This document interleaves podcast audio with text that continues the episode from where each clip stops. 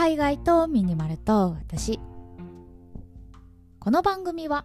東南アジアでミニマルライフを送っているミニマリストのマーヤが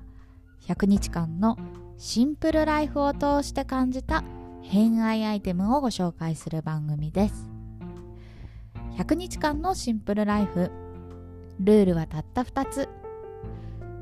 1すべての持ち物をクローゼットにしまう。2 1日1アイテム引き出す。このラジオが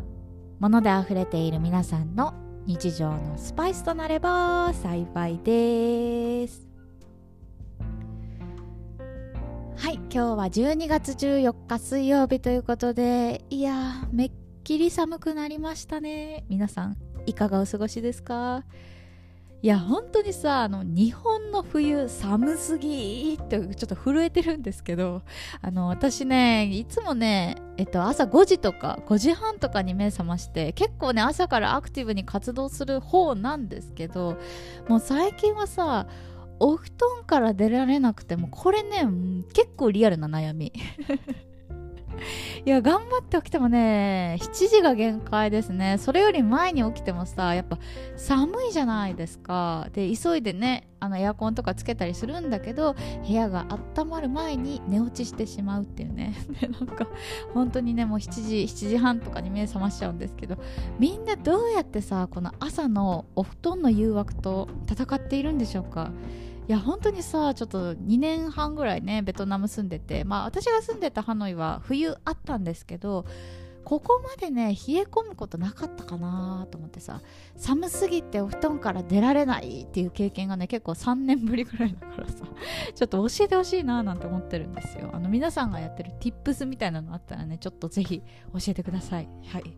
ということでね今日も早速お話ししていきたいなと思うんですけど今日は私のつぶやき会です。私が普段考えていること海外生活のことミニマリズムのことなんかをゆるゆるとお話しする回となっております。で今日のテーマはですねはい10日後クリスマスイブじゃないですか。皆さんクリスマスなんか欲しいものあったりしますか？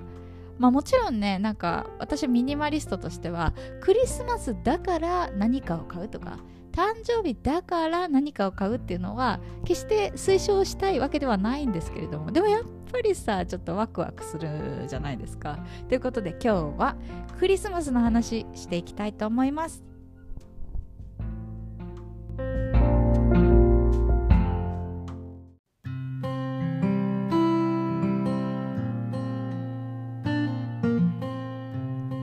皆さんはクリスマスにまつわるエピソード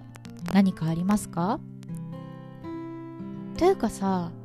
10日後にクリスマスってことはその1週間後に年末でしょ？いや2022年早すぎるなってちょっと思うんですけど、まあ、多分これね1年前も同じテンションで喋ってますね。もう本当にさ私成長してないなって思うんですけど。まあその話は置いといて今日はクリスマスのお話ししたいと思います。皆さんクリスマスの思い出何かありますか？いや私ね今日クリスマスでちょっとポッドキャスト撮ろうと思ったんですけど実はね私あんまりクリスマスいい思い出なくてさむしろアンチクリスマスって感じなんですよね。皆さんどうなんだろう？いやだってさ日本のクリスマスってあの恋人と共に過ごす日みたいなイメージ強すぎるじゃないですか。まあ、海外とかだとさそもそも家族と一緒に過ごす日なんですよね。だからお家であの美味しいご飯食べたりとかみんなでテレビ見て笑ったりとかなんかそういう家族団らんの日なんですけどやっぱさ日本とか、まあ、ベトナムも若干その節あったんですけどなんかね恋人いるやつら勝ち組みたいなのがもうね20代前半の時はもうぐさぐさ刺さっててもうクリスマスなんか早なくなれってって思っておりました。で逆にねなんか恋人いる時とかはいる時で結構ドライで私。あのー、アルバイトとかしてるとさ、まあ、そのイベント手当じゃないけどクリスマスとかにねあのアルバイト入ってくれるとプラスでお金もらえたりするじゃないですか。でそれがさ欲しくてあの彼氏いたりしても「いやこの日アルバイト入りたいんだよね」みたいな。別に他の日会えばよくない？みたいな感じで言ってそれで振られたこととかもあって 本当にね黒歴史って感じなんですけどそ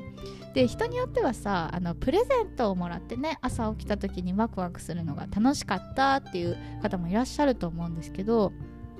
私はね結構その思い出なくてさいや結構ね変わった家庭に育ってたなーって今思うとそう思うんですけど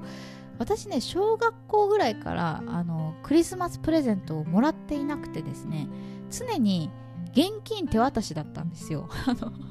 それもねなんか私がさあの年中さんぐらいの時にあの父にねあのサンタっていないでしょみたいな。サンタってお父さんでしょみたいな感じで結構問い詰めたらしいんですよ。でうちの父がしょげちゃってああもうこれだったらもう来年からあげないみたいな感じで。そこからねなんかあのお年玉の前借りみたいな感じで うちの家庭ではそう現金手渡し5000円みたいななんかそういう感じでしたね。だからあんまりねそのクリスマスにまつわる思い出っていうのがそんなにいい思い出なくてだからここ数年ぐらいですねあクリスマスなんか楽しそうだなっていうかあのー、それこそブランドとかによってはさクリスマスコフレとかクリスマス特別の何かみたいなのを打ち出していってあの盛り上げようとしているじゃないですか。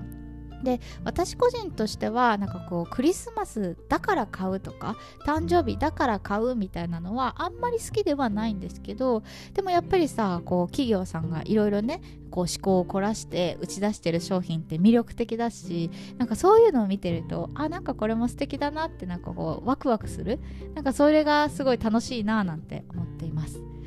でね、えーと、今日は、まあ、クリスマスというテーマで、まあ、せっかくだからサンタさんにお願いしたいものがあればっていうお話をしたいなと思うんですけど皆さんはサンタさんにお願いするとしたら何をお願いしますか？いや私ね結構これいろいろね最近欲しいものがあってさ珍しいんですけど まあ日本にいるからだと思うんですけど欲しいものがあって。そうだから今日はねその3つぐらいをちょっとお話しようかなと思ってるんですけどまず1つ目はねダウンです。これ前のねポッドキャストでも話した気がするんですけど私今冬服持ってなくてさあの絶賛ねコートとかダウンとかを買いたいなって思ってるんですよ。で来年からねちょっと北欧行きたいなとも思っているので今回ダウンを探しているんですけどダウンってさ本当にいろんなブランドさんがいいもの出してるじゃないですか、まあ、カナダグースとかモンクレーとかだと多分15万とかすると思うしでもまあそれぐらいいいもの買ったらさもう何十年とか着れるわけじゃないですか。でせっかくならね私いいもの買おうかなと思っていろいろ探してるんですけど今はねちょっと水沢ダウンっていうこれ日本のブランドなんですけど多分デサントさんが出している、えっと、ダウンでこれがね欲しいなと思ってるんですよ。あの確か新潟だったかな。ちょっと場所忘れちゃったんですけど日本の工場で作っているブランドで本当にねなんかこうちゃんとちゃんと作られてる。一回ね下見しに行ったんですけどめちゃくちゃデザインがミニマルでさ機能的でかっこいいんですよね。値段はね、まあ、10万から12万とかだから結構高いんですけどせっかくだから買おうかなとか考えています。でね2つ目はですねアクセサリーですね。なんかね30歳になって私1個ねやりそびれてることがあるんですけどそれがねあのアクセサリーを買うことなんですよね。なんか前ねイヤーカフの話をしたと思うんですけどああいう風になんかちょっとね顔周りとか華やかになるようなアイテムをこう30代は身につけたいなと思っていて、まあ、ネックレスとかまあちょっと違うけどあの指輪とかなんかそういうものなんかこう自分のね身にまとうものをもうちょっと整えたいなと思っていて今はねちょっとアクセサリーも探しています。まあ、ネックレスだとねなんかダイヤが一番やっぱ素敵だなとかって思うんですけどそういうなんかダイヤとか他のルビーとかね石系が結構気になっててさなんかどういう石にしようかなみたいなことをね考えています。はい。でね最後3つ目なんですけどこれは実はもうポチっちゃったんですがあの下着ですねいやなんか私ね本当に下着とか全然気に気を使わないタイプで 恥ずかしいんですけどそうそう本当にねなんかあんまりユニクロでいいかなみたいなユニクロのね下着すごいいいんですよね。でそれをね気に入ってもう3年間ぐらいずっと使ってたんですけどちょっとねなんかこうやっぱ安いからあのへたりが早くて何度も買い替えるのもなんかちょっとサステナブルじゃないなーっていうところから今回ね和紙のブランドの、えーと、下着をちょっとねゲットしたんです。あの和紙のブランドの下着ってどういうことって感じだと思うんですけどこれはねもうゲットしたからあの今度のポッドキャストでちょっとお話ししたいなと思っています。楽しみにしてください。ということで皆さんクリスマス近いですけど何か買ったりもしくはサンタさんにお願いしたいアイテムありますか？もしよかったら是非コメントで教えてください。ということで今日はこの辺にしようかな。最後まで聞いていただいてありがとうございました。次は何を話そうかな？